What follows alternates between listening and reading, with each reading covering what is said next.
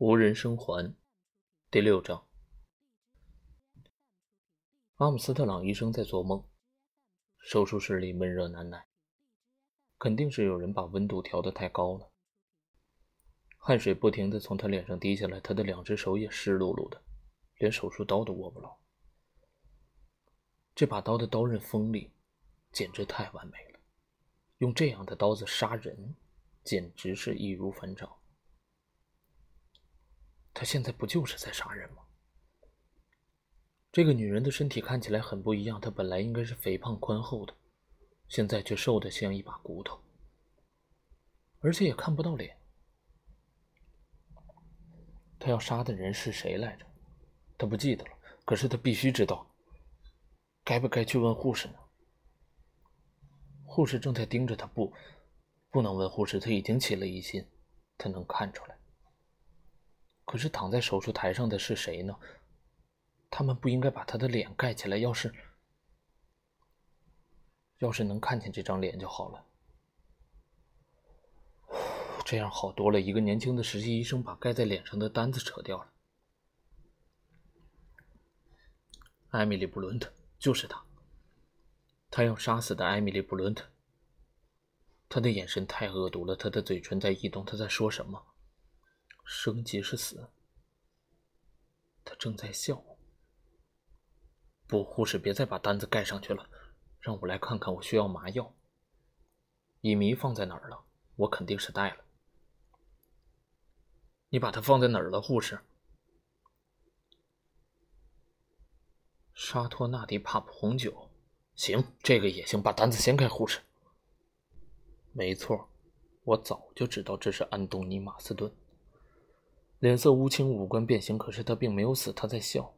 我说他正在笑，手术台都被他晃动了。小心点，护士，你要扶稳了，扶稳了。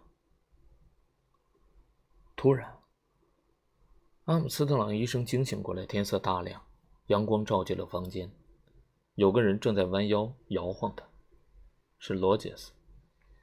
他脸色苍白，喊着：“医生，医生！”阿姆斯特朗医生完全清醒了，他从床上坐了起来，急忙问：“怎么了？”“我妻子是我妻子不好了，医生，我叫不醒她。天哪，我我怎么叫她都不管用，而且我觉得她看上去不太对劲。”阿姆斯特朗医生麻利的披上了睡衣，跟着罗杰斯走了。罗杰斯太太安静的躺在床上，阿姆斯特朗医生在床边俯下身，拿着他冰冷的手。翻开他的眼皮检查，过了好几分钟才站起来，转过身来。罗杰斯小声的问道：“他，他是不是？是是是不是？”他伸出舌头舔了舔发干的嘴唇。阿姆斯特朗点了点头：“对，他死了。”他看着眼前这个男人，若有所思，接着又走向床边的桌子。洗漱池，最后回到这个不会醒来的女人身旁。罗杰斯问：“是不是心脏病？”阿姆斯特朗医生过了一两分钟才回答：“他平时身体如何？有风湿病吗？最近看过医生？”医生。罗杰斯瞪大了眼睛：“我们两个已经好多年没有看过医生了。您为什么觉得他有心脏病呢？”我我不知道，医生，我不知道是为什么。阿姆斯特朗问：“他的睡眠好吗？”这一次，罗杰斯的眼神在闪躲，双手握着，不安的摇动着，嘴里说：“他，他睡眠不太好，不好。”医生紧追不舍的问他有没有吃过什么药物来帮助睡眠。罗杰斯惊讶的看着他，吃药。帮助睡眠，我没听他说过，肯定是没有的。阿姆斯特朗走向洗漱池，池子周围放着不少瓶瓶罐罐：洗发露、香水、缓泻剂、黄瓜甘油、漱口水、牙膏。罗杰斯帮忙拉出了梳妆台的抽屉，他们从这个抽屉开始找，一直翻到五斗柜，也没有找到任何的安眠药。罗杰斯说。除了你给他的药，昨晚他没吃过别的。宣布早餐已经准备好的钟声在九点声准时敲响了，大家都起床了，正等着吃饭。麦克阿瑟将军和法官在外面的露台上散步，聊着对政局的看法。威勒、克莱索恩和菲利普·隆巴德在别墅的后面，他们登上了小岛的最高点。布洛尔也站在了那里，眺望远方的大陆。他说：“我一直在这儿守着，还没有看到摩托艇的影子。”威勒微笑着说：“德文郡是个适合睡懒觉的地方，人们做起事来总是拖拖拉拉。”菲利普·隆巴德突然望着海呃另一边，他突然问：“你们觉得天气怎么样？”布洛尔看了看头顶的天空，说：“依我看，没有什么问题。”隆巴德无奈地吹了声口哨，说：“要我说，过不了一会儿就该起风了。”布洛尔说：“是风暴吗？”下面的房子里传来钟声。菲利普·隆巴德说：“吃早餐了。”好，我去准备吃点儿。他们沿着斜坡走下来的时候，布洛尔心事重重地对隆巴德说：“你知道吗？这件事情我想不通，那个小伙子为什么要自杀？昨天晚上我一晚上都没有想通。”威勒就在前面不远处，隆巴德放慢脚步问道：“你有什么疑问吗？”我在想证据，首先是自杀动机。我觉得，按理来说他挺有钱的。艾米丽·布伦特穿过客厅的落地窗迎了上来，她不客气地问：“船来了吗？”“还没有。”威勒回答道。他们走进屋去吃早餐，餐桌上摆着一大盘咸肉、鸡蛋，还有茶和咖啡。罗杰斯打开门让他们进去，然后在外面随手把门带上了。艾米丽·布伦特说：“这个人今天早晨不太对劲儿。”阿姆斯特朗医生站在窗边，他清了清嗓子。我说：“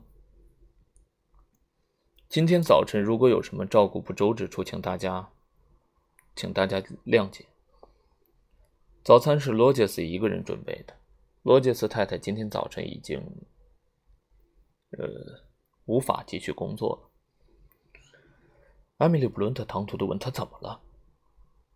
阿姆斯特朗医生敷衍的说：“我们还是吃早餐吧。”不然鸡蛋要凉了。吃完饭，我有事情要和大家说。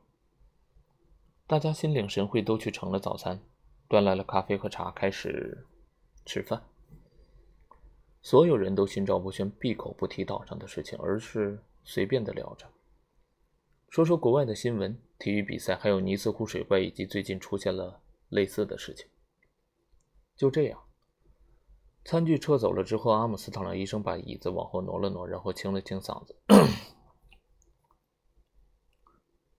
我认为还是等诸位用完早餐之后再来宣布这个不幸的消息。罗杰斯太太昨天晚上在睡梦中去世了。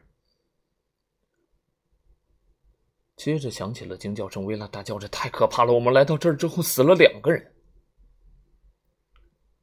瓦格雷夫法官先生眯起了双眼，他先生不大，但话说得很清楚，令人震惊。那么死因是什么呢？阿姆斯特朗医生无奈的耸了耸肩：“嗯，暂时还说不清楚。必须要等尸体解剖吗？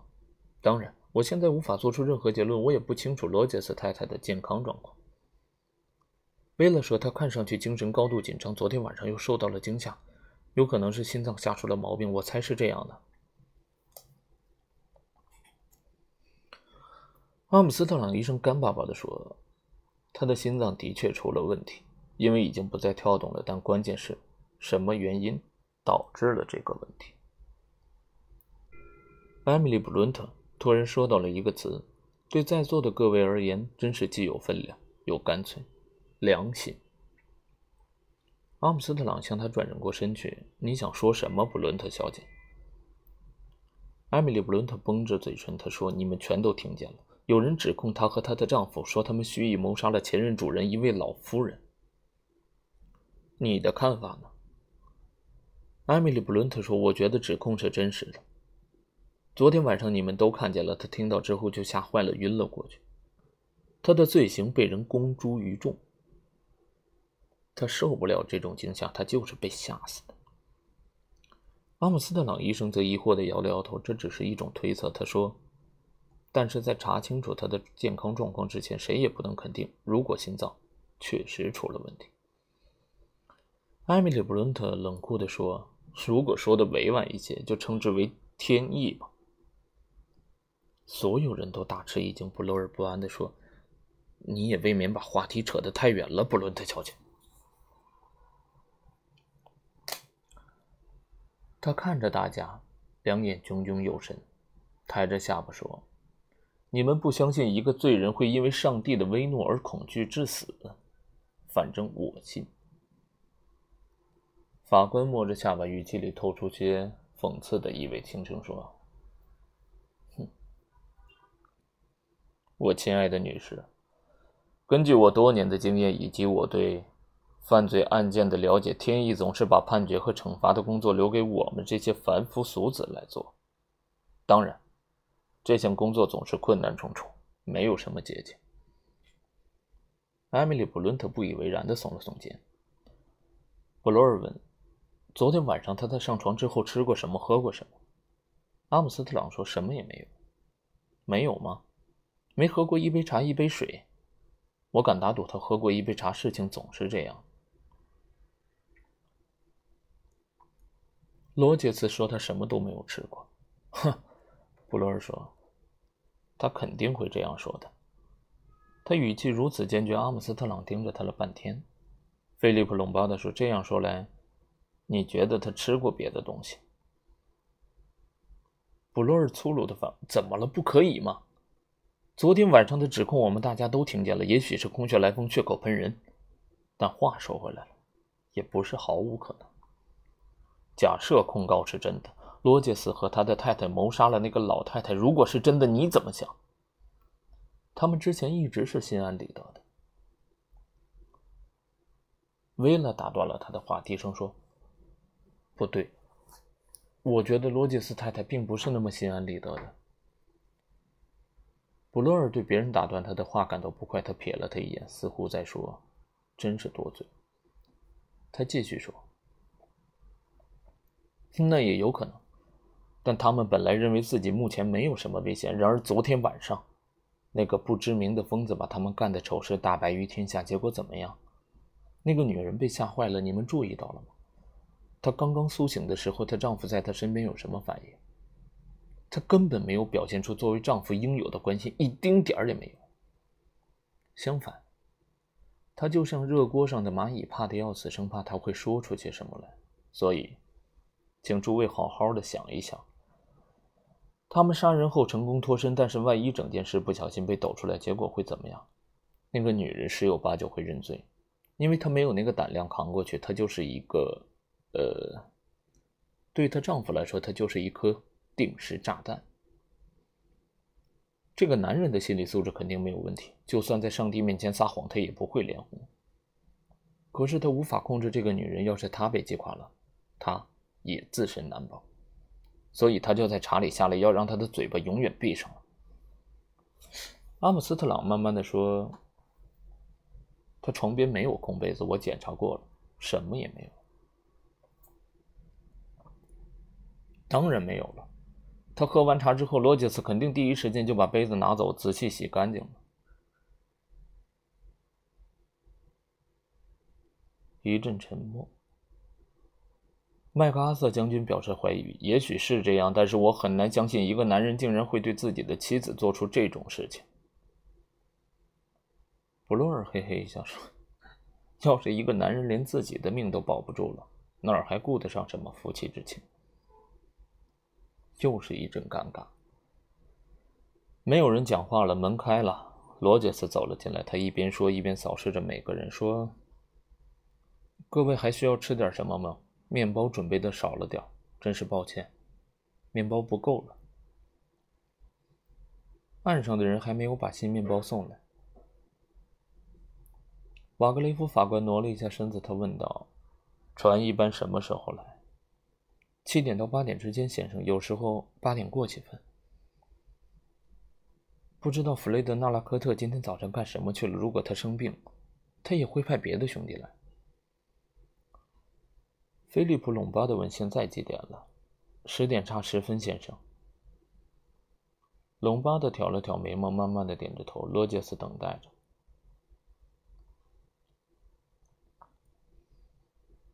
过了一两分钟，麦克阿瑟将军突然说：“关于你太太的事，我很遗憾。医生刚才告诉了我们这件事情。”罗杰斯低下了头：“谢谢你，先生。”他拿起装着鲜肉的空盘子走了出去。又是一阵沉默。菲利普·隆巴的站在外面的露台上说：“这只摩托艇。”布洛尔看着他，然后点了点头，说：“呃，我知道你在想什么，龙巴德。我也在问自己同样的问题。船应该在两小时之前就到了，但是他没到，对吧？这是为什么？你想到答案了吗？”龙巴德问。我觉得这一点也不奇怪，这是一场戏，和整场事都联系在一起。龙巴德说：“那么你觉得船不会来了？”忽然，他们两人身后响起一阵声音：“船不会来了。”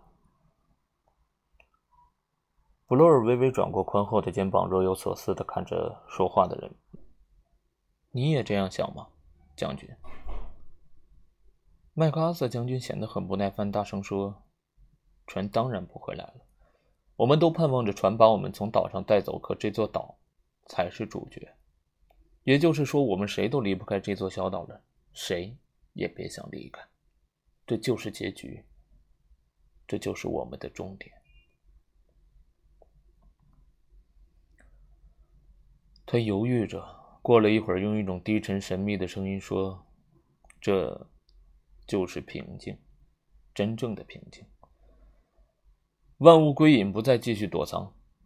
对，这就是平静。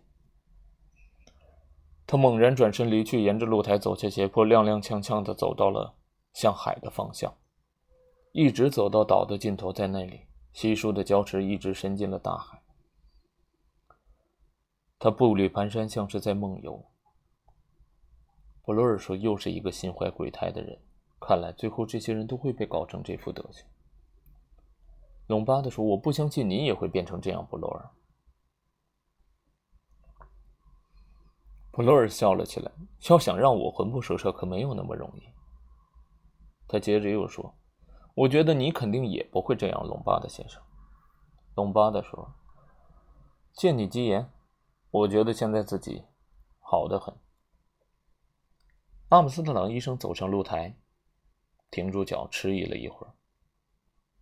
布洛尔和隆巴德站在他的左边，瓦格雷夫站在他的右边，正低着头踱来踱去。阿姆斯特朗医生想了想，便走向瓦格雷夫。就在这时，罗杰斯先生匆匆地从屋里走了出来。“我我能和你说句话吗，先生？”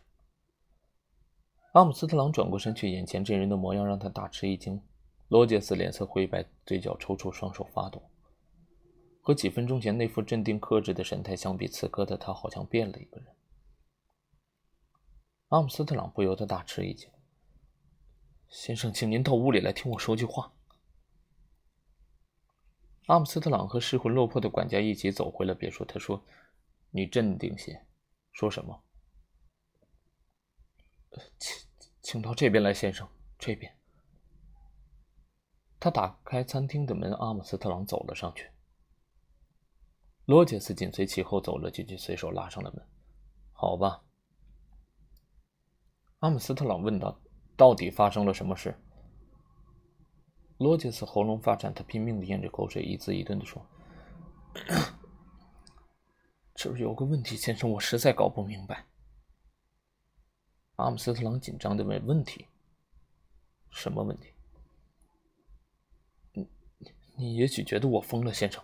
你你可能会说这没什么，但是我我真的搞不明白，先生，总得有人解释一下。这件事太奇怪了。行了，赶紧告诉我到底有什么事情，别再说那些没有用的了。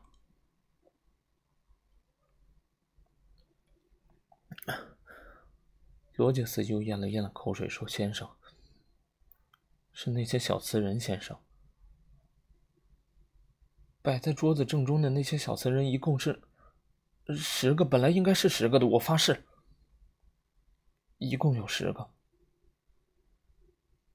阿姆斯特朗说：“是，昨天晚上大家都数过了，吃饭的时候是十个。”罗杰斯凑了过来：“呃，问题就在这儿，先生。昨天晚上我收拾桌子的时候只有九个了。我我当时就注注意到了，也也也也觉得有点奇怪，但是无非就是有点奇怪，我我没敢再多想。”今天早晨我摆桌子的时候也没有注意这些小瓷人，因为我心里确实乱成了一团麻。可是现在，先生，我正要收拾桌子，如果不信的话，请您自己看看。小瓷人只有八个了，先生，只有八个。这是怎么回事？只有八个了。